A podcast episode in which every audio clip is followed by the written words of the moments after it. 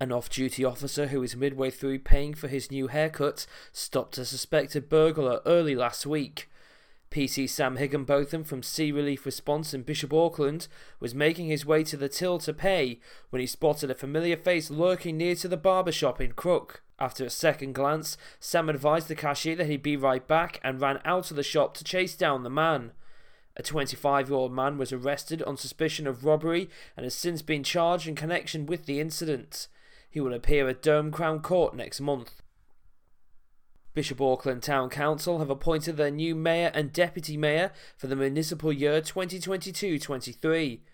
Councillor Michael Siddle has been appointed as the 15th Mayor of Bishop Auckland, and Councillor Sam Zaire has been appointed Deputy Mayor for the year.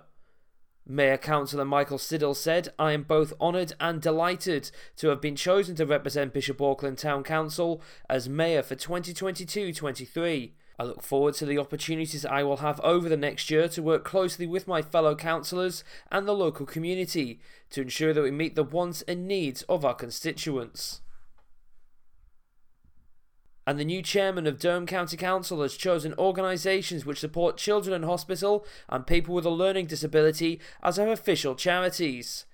Councillor Beattie Bainbridge, who takes over from retiring chairman Councillor Watt Stelling, has chosen to use her year in the post to fundraise for two worthy charities. The first, Great North Children's Hospital Foundation, supports life-changing research, cutting-edge equipment and technology, and has projects to make the hospital more welcoming for children. She will also support Haswell and District Mencap, which provides services, activities and support to people with a learning disability, their families and carers. Those are your local news headlines. I'm Kim McCormick.